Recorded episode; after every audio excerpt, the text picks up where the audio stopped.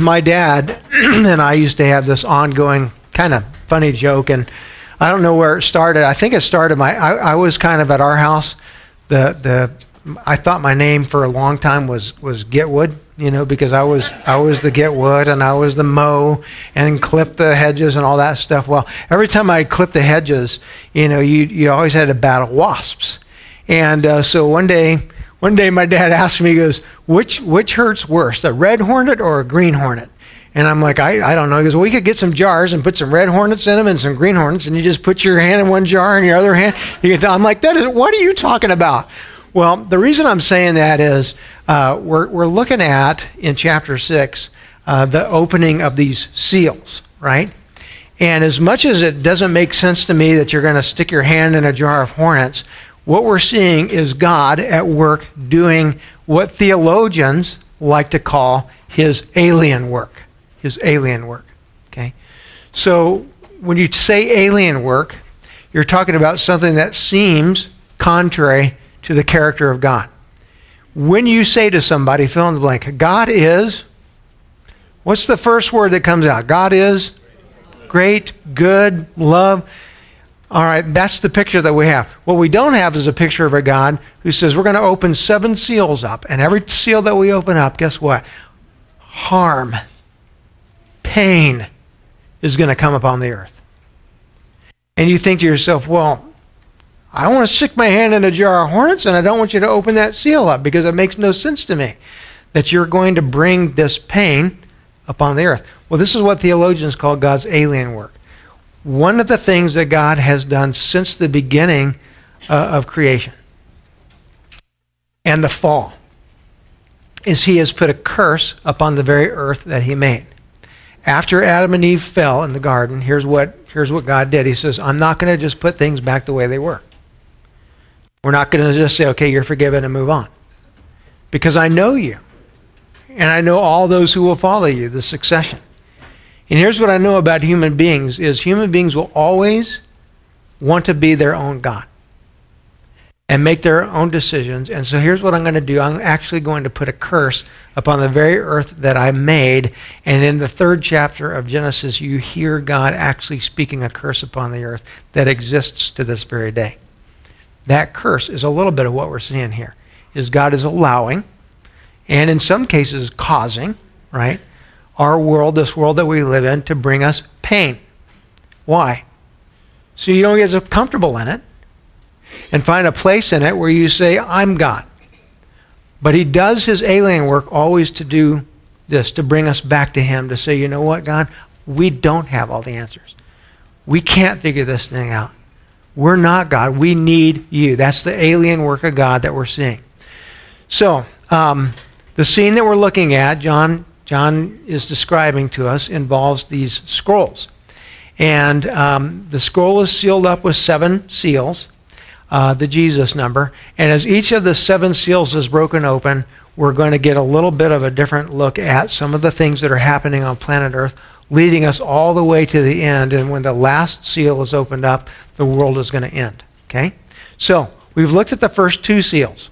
And actually, the first four seals that get opened up uh, here in chapter 6 all involve what? Horses.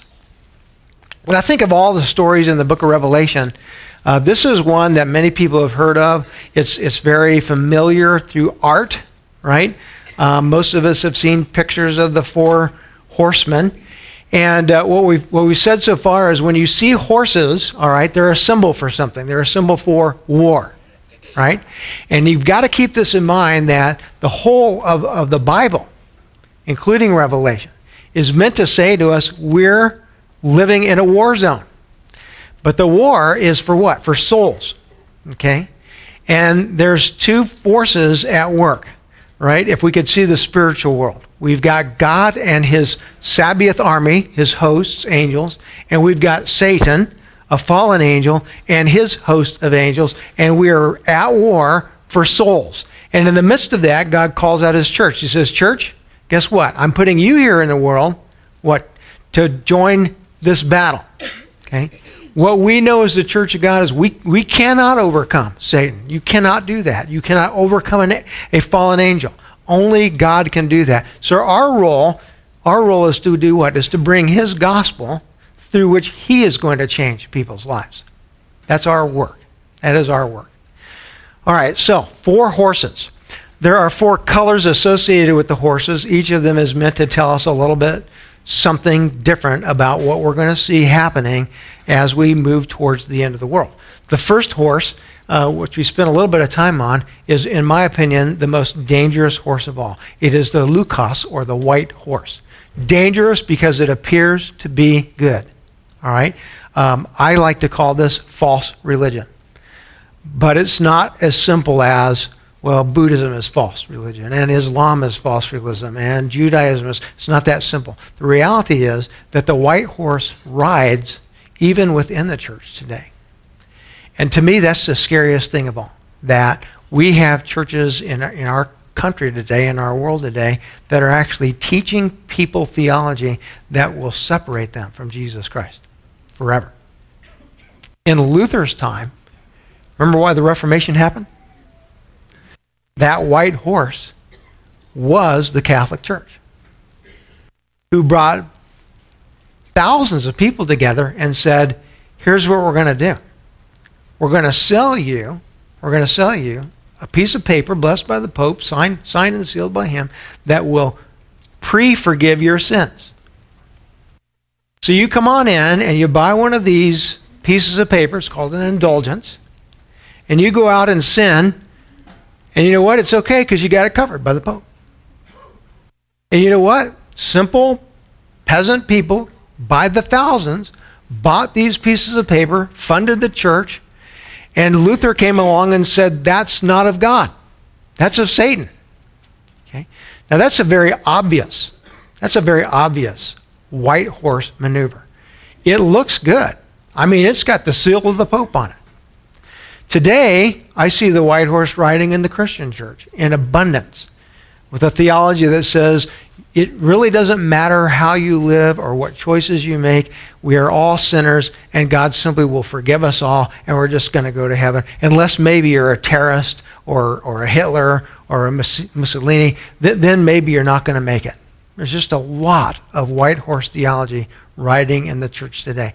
I found myself this weekend, you know, at our district convention, uh, listening to things that people were saying and asking myself the question where is the white horse trying to penetrate this church body? Because he does. He's always at work trying to take something that God meant for good, twist it just a little bit so it sounds good and it sounds right, but in fact, what? It will kill you and destroy you if you buy it. Okay? So, most dangerous horse of all is riding rampantly in our world today. And in American theology, oh my goodness, be careful because it is all over the place. Second horse we looked at was the puros or the red horse. All right? And the red horse, red, of course, you think immediately of, of blood and death. And the red horse, of course, symbolic of the reality that in these last days, and I, I like the way that uh, Timothy says this, people, people will, will have their love grow cold. Their love grow cold. Um, I, see, I see this just so frequently in our news today uh, acts of atrocities of human beings against one another, whether they're at the global scale or just the individual scale, you find yourself saying, How can people have the kind of emptiness and hatred inside of themselves that they do, that they kill one another? And yet, that's the red horse. Uh, could God stop all the wars that have ever happened on planet Earth? Yes. Does he choose not to stop the wars? Yes. That's the point of the horse, is to cause us to realize that death is going to be a part of life. And not just death, but in some cases, horrible death. And in the midst of it all, what God is doing is saying, therefore, stand on the foundation of the gospel of my cross, that you may not fear death, no matter what happens to you. It always brings us back to Him. Today we're going to start off with this one. Now this is kind of an interesting one to me, is the Melos horse or the black horse. Okay?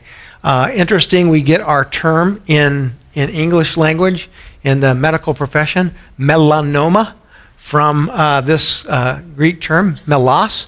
Melanoma will kill you. Well, guess what? So, so will the black horse. He's a very interesting one to look at. In fact, of the four, this is, this is one, and the white horse is one that I find people kind of miss uh, what's going on here. Let's take a look at it and see if you can figure out what's going on. You go to verse number five, and it says it like this When he opened the third seal, I, am going to insert something here. This is just this is just my cynical mind. I always insert this word. When he opened the third seal, I, John, screamed, "Don't open another seal." We've had enough already, right? I really kind of feel that way, like John is experiencing this, and there's that there's that part in you that just says, God, just why do we have to let this happen? But He has a purpose for it. So He opens the third seal. Says, I heard the third living creature say, Erku, come. And I looked, and behold, a black horse. And its rider, interesting, had a pair of scales in his hand. So kind of get that picture in your mind. Measurement, weight scales. And I heard what seemed to be a voice in the midst of the four living creatures saying, A quart of wheat for a denarius, and three quarts of barley for a denarius. And do not harm the oil and the wine. What in the world is that? Right? What is going on with this black horse and this scale? Well, I think this is one of the more confusing ones for people because you, you look at it and you think to yourself, all right, what, what, what's wheat and barley and a denarius and oil and wine? But I want you to think a little bit about the symbols that are being used here. The first symbol that's important is, is that weight scale, right? Because it, it talks about balance. And if I'm out of balance, I can be on either side. And so that's important to this picture. So are the, the items that are being named wheat and barley and oil and wine. All are what? Resources, commodities that we use in our lives. But there's a difference between the two, right? In that barley and wheat represent something that I'm just going to call a necessity. Okay? So the basics of life. I, I, I need the barley, I need the wheat because it's, it's, it's kind of part of the essence of my food groups and my life. It brings me life. Whereas Oil and wine are not so much. They are both kind of a luxury. All right? And that's true. If you go back into uh, the, the, the ancient days, you would say oil, wine typically would be expensive, right? Barley and wheat would be what? Inexpensive, right? Because I get my barley and wheat, that's just to make the food that we eat. But wine if I want wine, that that's kind of a significant expenditure. By the way, by the way, this is just kind of a side note, kind of interesting to me. When you go into Rome, there's a lot of wine bars, right? And uh, as you walk around, you'll see throughout the cities where they would place these little shops where you'd stop in and you would get wine, right? Now, um, here's the deal in Rome: men were allowed to legally drink wine. Okay? Women were not allowed to drink wine. Okay? Does that sound fair? Bunch of whiners. now here's here's kind of a, here's kind of an interesting side, and I'm just giving you a side note here. Uh, today, when when we practice uh, this amorous thing called kissing, right? Where does that custom come from? That we kiss one another right? So uh, you see it in the Bible. Greet, greet strangers, greet one another with a holy kiss. And in the Mideast, you'll see that. You, you even see Greeks do that, right? Kiss each other on the cheek like that. But this amorous kiss, guess where that comes from? Wine. And in the Roman Empire, what would happen is a male would kiss his female to determine whether or not she had drinking wine. And if she had, she could be put to death. And so the next time you kiss and you have this amorous feeling, remember where it all comes from. Not so good. In the, uh, in the Hebrew culture, wine has a completely different connotation. In fact, it's a, it's a beautiful part of life, right? All through the Bible, the vine, the wine, the vine of the grapes represents Israel. And the grapes, the, the, the life of the community. And it's why Jesus, when he comes, says, I'm, I'm the vine and you're the branches, right? You have your life in and through me. It's a sign of the banquet to come. Uh, it's it's the, the, the wine at, at the supper of the Lord. All of that is connotated, but wine is expensive. It's not something that you just take out and have any day. Same with oil. All right, so we have these scales. Now, normally we would say the barley and the wheat, we would have to have a lot of barley and wheat to balance out the wine and the oil because it's not so expensive. This is expensive. But guess what? That's changed here. When you see the black horse, you hear a voice that's yelling out. What does it say? It says, all right, a quart of wheat for a denarius, and three quarts of barley for a denarius. Well, a denarius would be the equivalent of one full day's wages. Okay? So all of a sudden, this substance that is abundant is very expensive. Why? Because it is no longer abundant, it is scarce. Whereas oil and wine are a plenty. There's all that you want. But if I had all the oil and wine that I wanted in my life and no barley and wheat, guess what would happen to me? I'd die, right? So the, the less expensive commodity, that which brings life, is out of balance with the expensive commodity, which is a luxury. I don't actually need it. And so, what we're representing here is the reality that on planet Earth, all the way to the last times, guess what's going to happen? There will always be an imbalance in the natural resources that surround us. They will always be out of balance. Things that we depend upon, things that we need for life, will actually, and we see this from time to time, become scarce. All right? When we look at history, the black horse would be represented by what? By famine. Right? So you go through long stretches of history where people need food to eat, but guess what? There is none. Uh, when you read the Bible, story after story, uh, Israel moving out of Israel for what reason? Because we lack food. And we've got to go into Egypt to get food. Uh, in America, I think about this.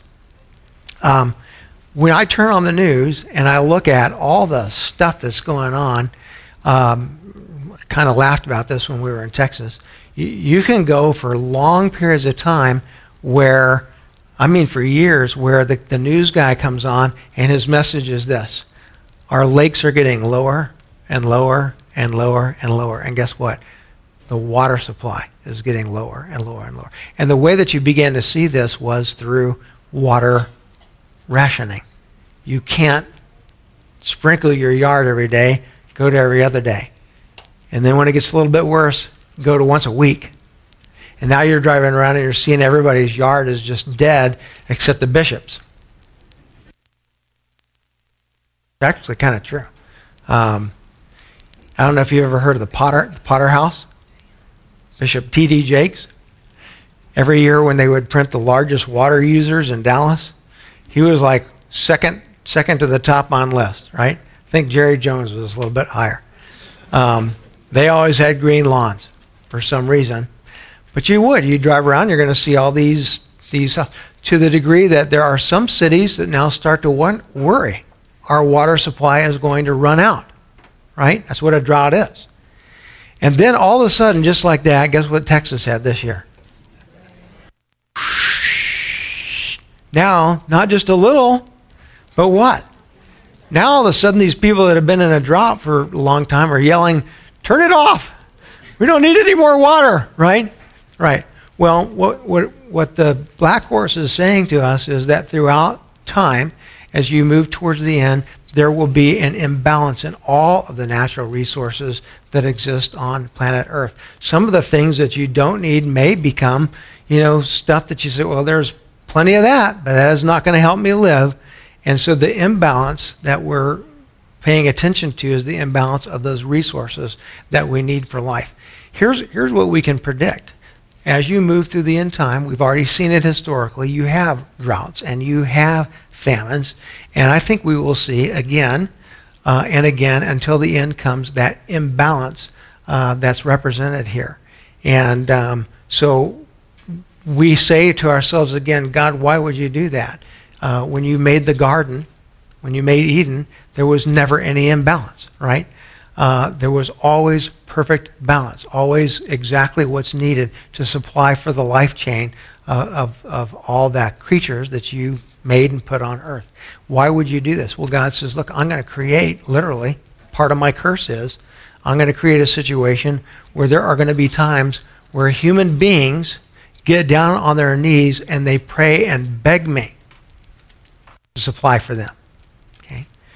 Now, someone my age doesn't appreciate as much as someone my parents' age appreciated what that meant and looked like, right? When America went through its depression and Dust Bowl days. And I've always said one of the most interesting things about the Dust Bowl in this region right here. Uh, any of you have like great great grandparents that went through went through that stuff? Okay. Always the most interesting thing to me was, I mean, it was a horrible time. There were people dying. There were people that were like, God help us, right?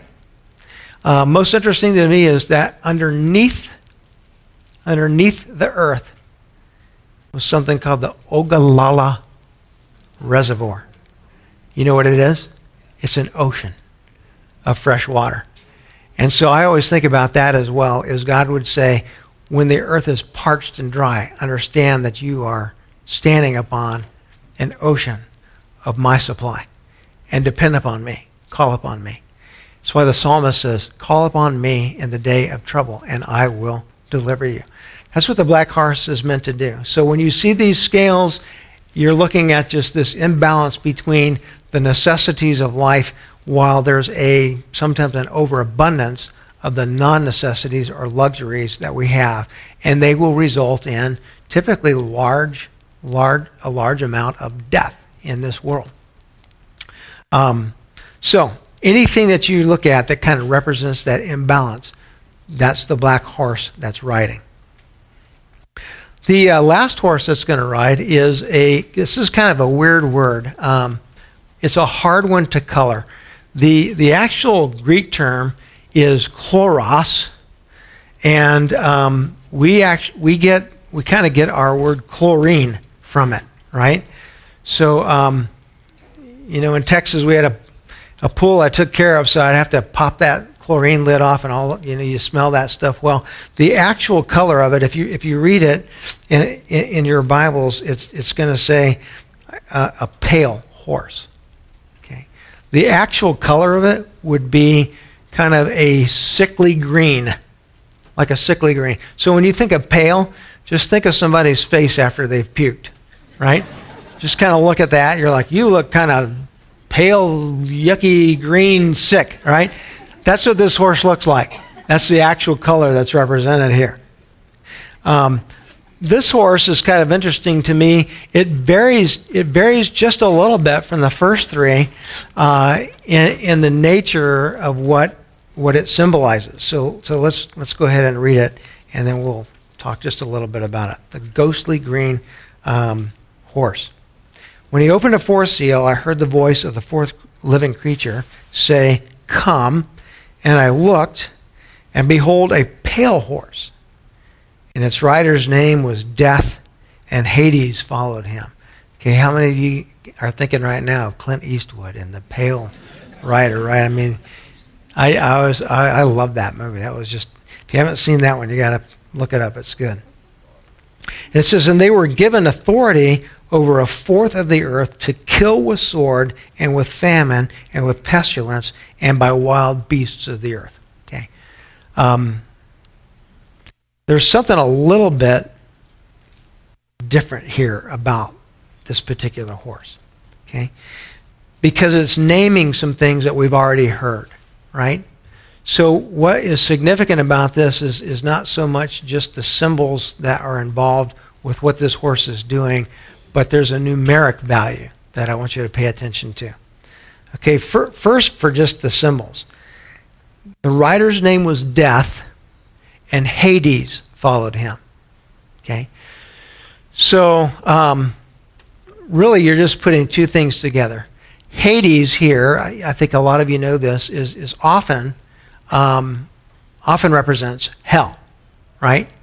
So we would say, my parents would say, "Don't you say those words? Go to hell. That's wrong." I'm okay. Go to Hades. You know, I mean, so you could no, that's not going to work either, right? Um, Hades is a it's a very broad term.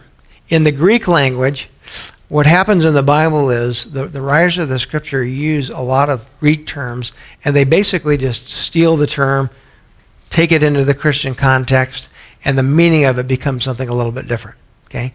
Even in the Greek world, Hades, if you remember, started off as the god of the underworld. And you would say Hades.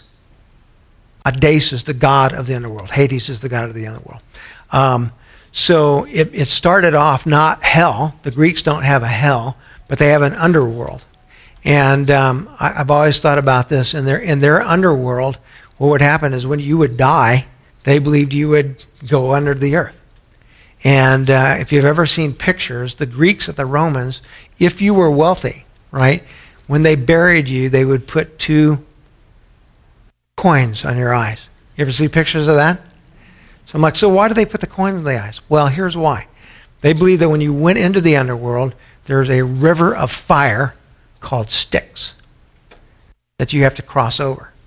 And if you can cross over that river of Styx, of fire, then you get to the other side where you join what they would call the, the, the land of the shadows.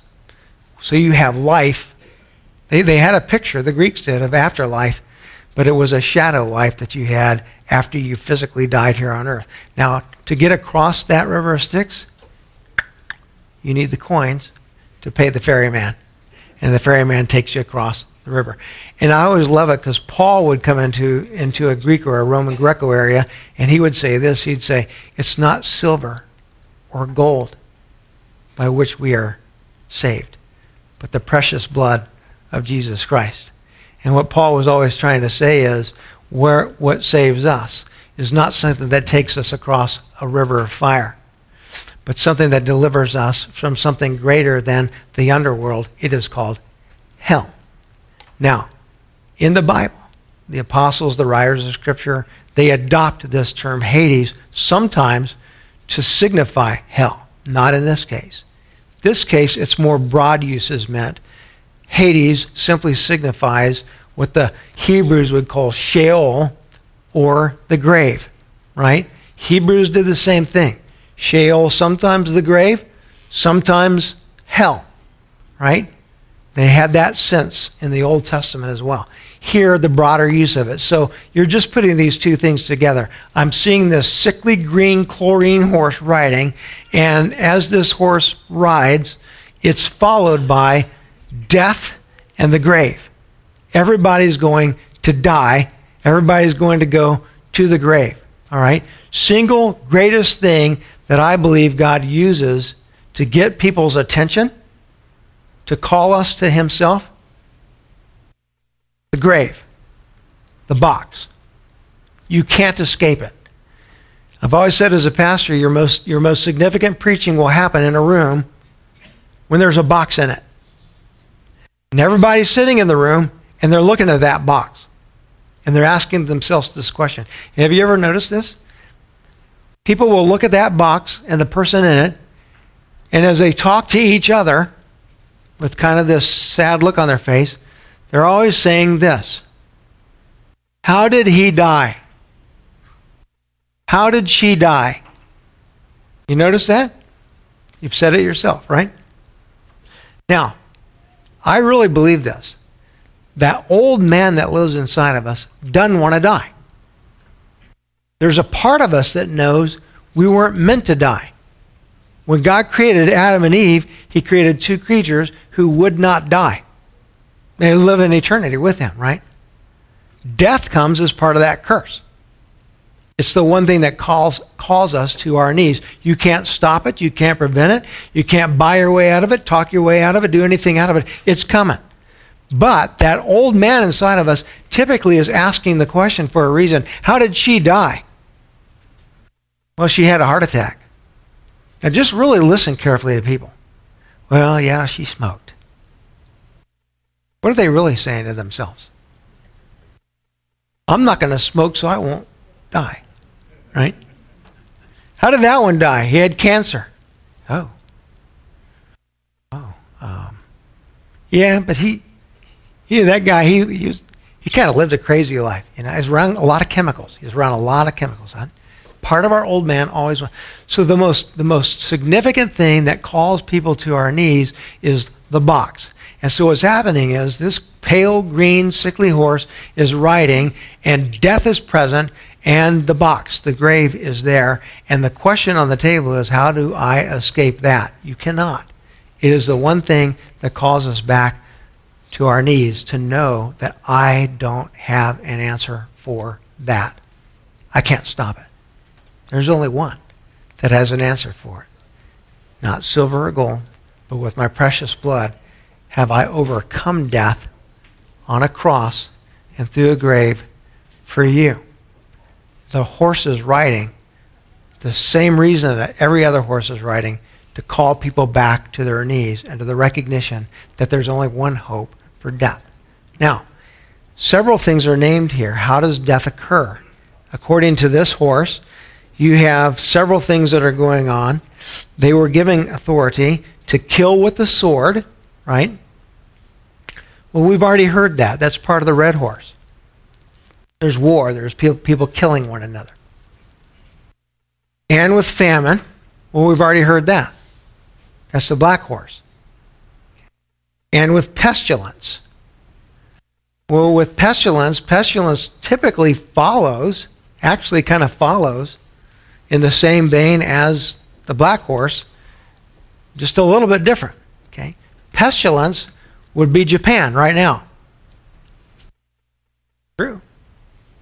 Um, turn on your TV and take a look.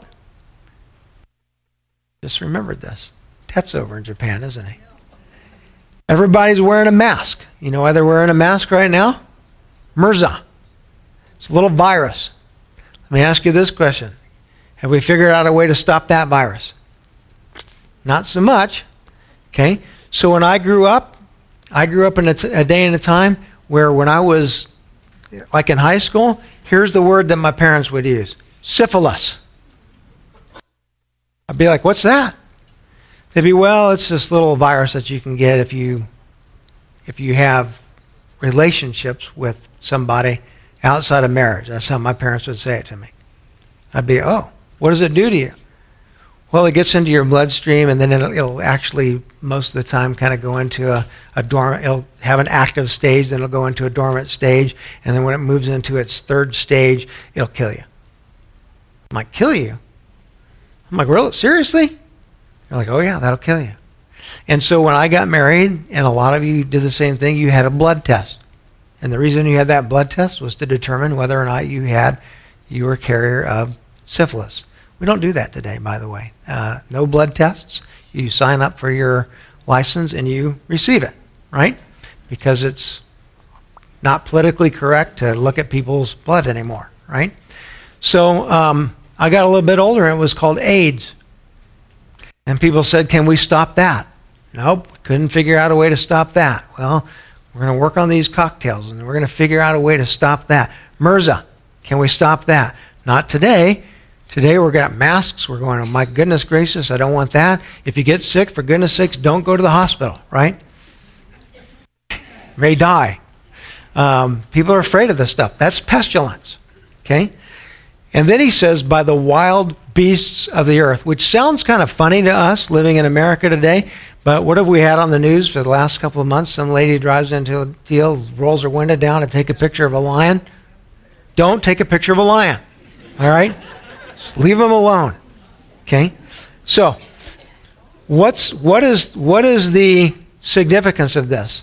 Well, the significance is not just in the how people are dying, but I want you to notice this the number of people. Okay? That's what's significant here. Um, because in some ways, this fourth horse represents the whole of all of the horses that are bringing death. And here's what it says they were given authority over a fourth of the earth. Okay?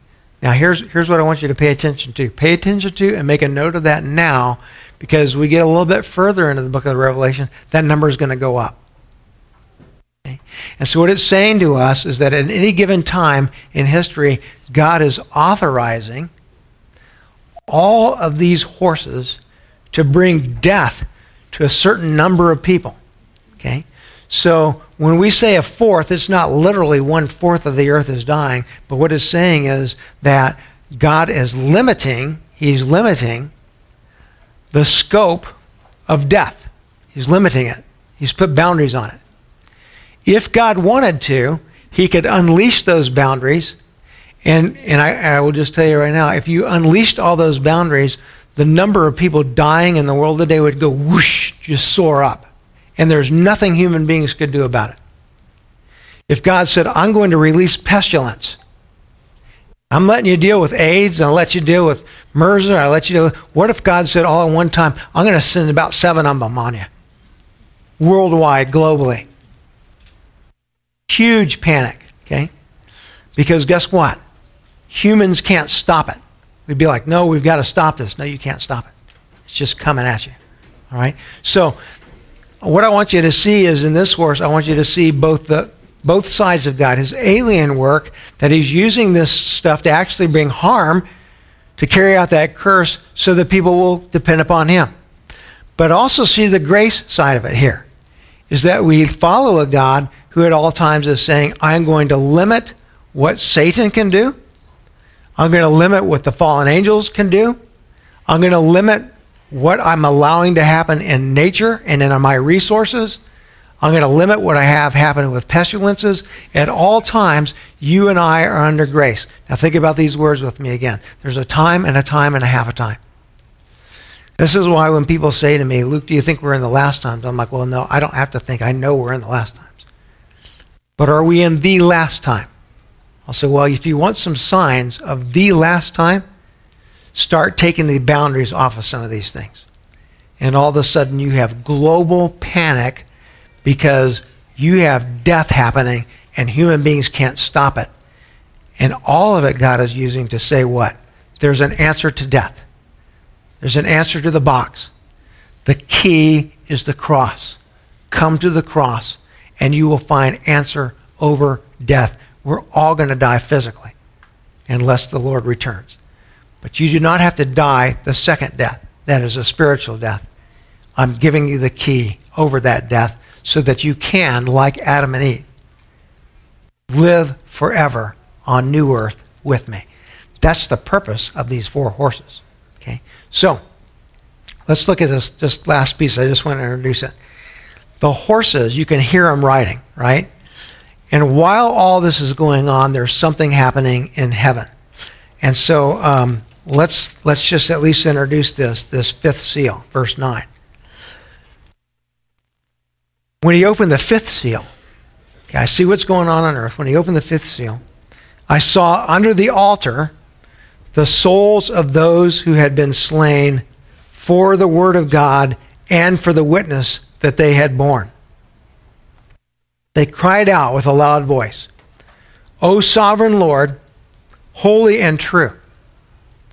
How long before you will judge and avenge our blood upon those who are the dwellers on earth? Then they were each given a white robe and told to rest a little longer until the number of their fellow servants and their brothers should be complete, who were to be killed as they themselves had been killed. Okay. So we're seeing all this death now the fifth seal takes us up to heaven. We're underneath an altar.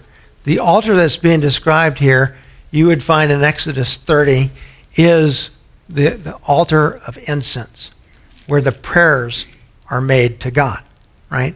And so you're getting to listen to the voices of souls, people who've died, whether it was through pestilence or through sword. These particular people died specifically because of their witness for Jesus Christ. Okay. Now I'm going to close on this note today. We, we don't have a sense of this in this country. We, not yet. We don't.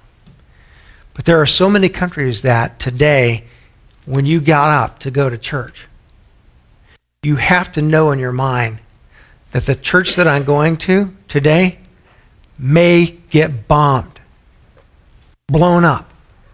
Okay. And I think probably one of the most, um, I'll never get it out of my head, one of the most stunning moments of discovery for my, for my life was a little family that came over from Syria. One day, this guy stopped me and said, Luke, I've got a video for you to watch. And when I plugged it in, it was cell phone camera footage on the day that his family's church bombed. And to watch a dad have to walk over and pick up his dead child. And to watch people that are just being picked up and put on stretchers and carried off. Hundreds of them. And it made me just kind of pull back and say, you know what? We're living in a world today where we don't think about this, but every day, especially on the Lord's Day, around this globe, there are people who are experiencing that. And I will never forget him saying this to me. At the end of that video, I was stunned silent. I had nothing to say. Everything inside of me was broken. Every bit of me broken. And I'm thinking, that damned enemy of ours. Now look what he's done. Here's what he said to me. He said, Luke, the following Sunday, there was no building, there was no altar, there's no pulpit. The church was full. Because we will not back down. We believe that Jesus Christ has overcome death. And we will stand on that until the day we die. And I think about these martyrs that are under the altar and they're crying out to God, How long before you will avenge our blood upon those who dwell upon the earth? Rest. Rest a little while.